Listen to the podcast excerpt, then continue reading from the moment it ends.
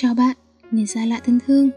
Đây là kênh phát thanh của bạn và Máu Bất Dịch, nơi chuyện trò, bầu bạn và sẻ chia đôi điều bé nhỏ trong hành trình cuộc sống. Dù bạn đang ở góc nghiêng nào trên trái đất, chúc bạn buổi sáng tốt lành, buổi trưa ấm áp và buổi tối bình yên.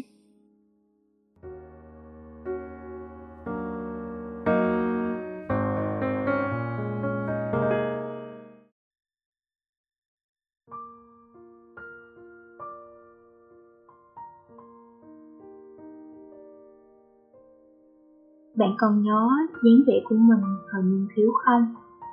Quốc cường không chịu khuất phục trước khó khăn, đôi mắt sáng trong háo hức và kỳ vọng vào tương lai phía trước. Hào khát chạy đến vạch đích tự mình hoạch định. Liều mạng song pha, không sợ thế gian này buông lời đã kích, kiên định với những hoài bão viễn vọng của tuổi trẻ dại khờ. Đó là tất cả những gì tôi mừng tượng về thiếu niên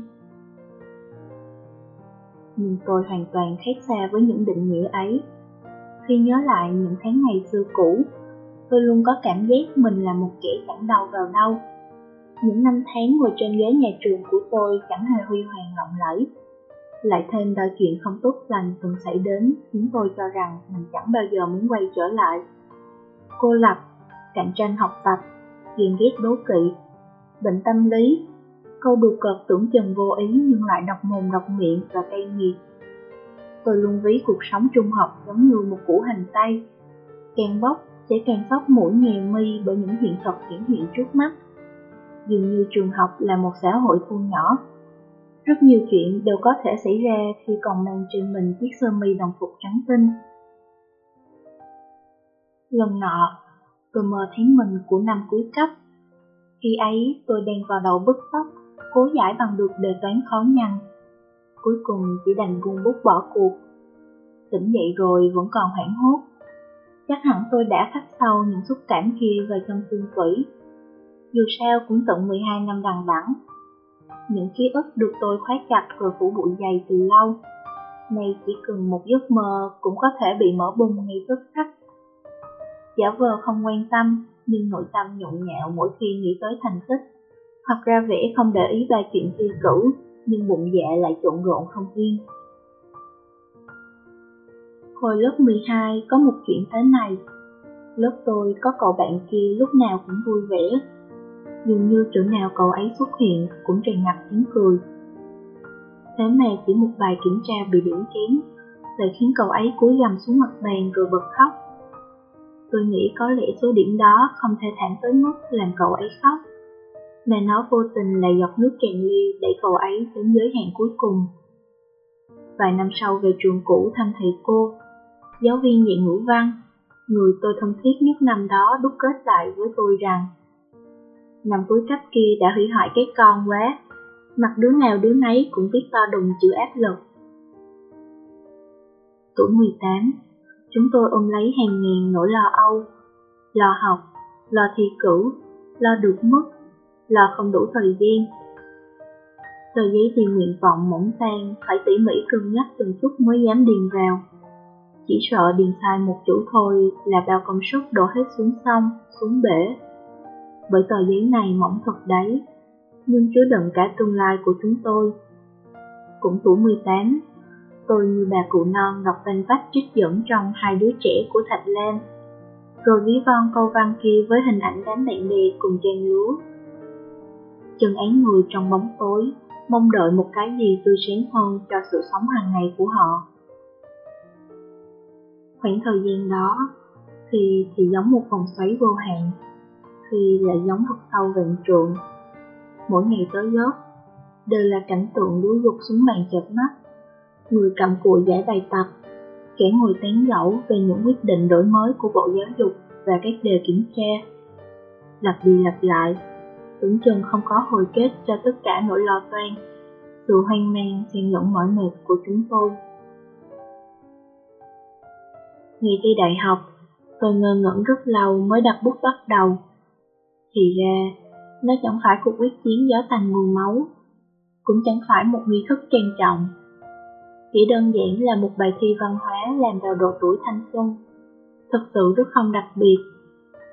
Tình ảnh xã hội hay hiền mọn chụp vật cũng chẳng vì một bài thi bao gồm ba môn chính, kèm một tổ hợp hoặc tự nhiên, hoặc xã hội mà phân chia.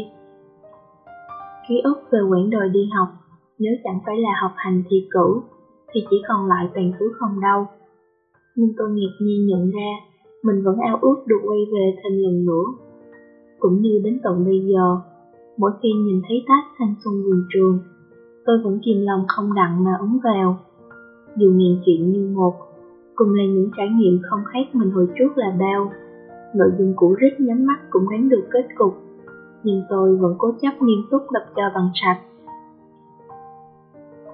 Tôi cũng từng tự hỏi, thà cớ gì phải theo đuổi đoạn quá khứ kia, tại sao cứ khăng khăng không chịu buông bỏ đoạn hồi ức ấy. Mãi gần đây tôi mới tìm ra được đáp án của riêng mình.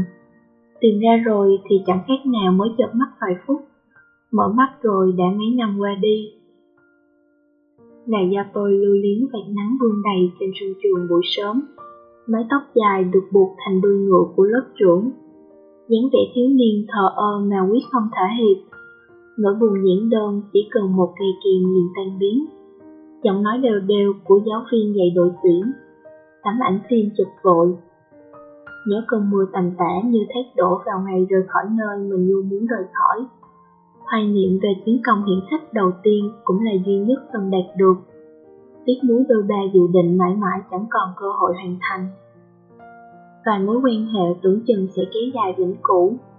Những công thức khô khan không cách nào nhồi nhét. Lần trúng tiếp ngồi trên sân thượng gấp mấy bay giấy giờ giải lao ngắn đến nỗi chẳng kịp lấp đầy cơn đói bụng. Cốc cà phê mát lạnh được giáo viên bộ môn đích thân pha vào ngày cuối cùng đi học.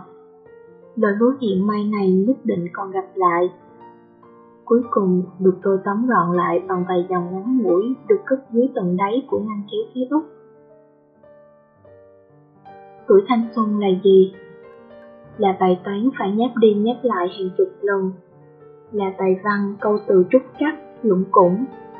là thứ ngoại ngữ vượt tầm hiểu biết của loài người là nắng, là mưa, là núi tiết là vui vẻ, là nhung nhớ là khát khao.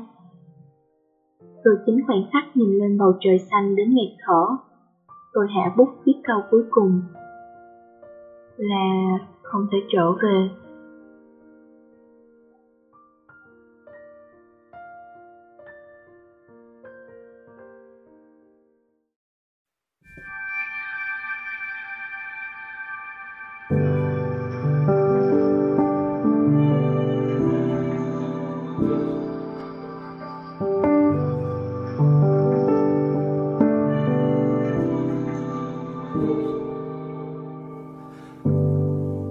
该和寂寞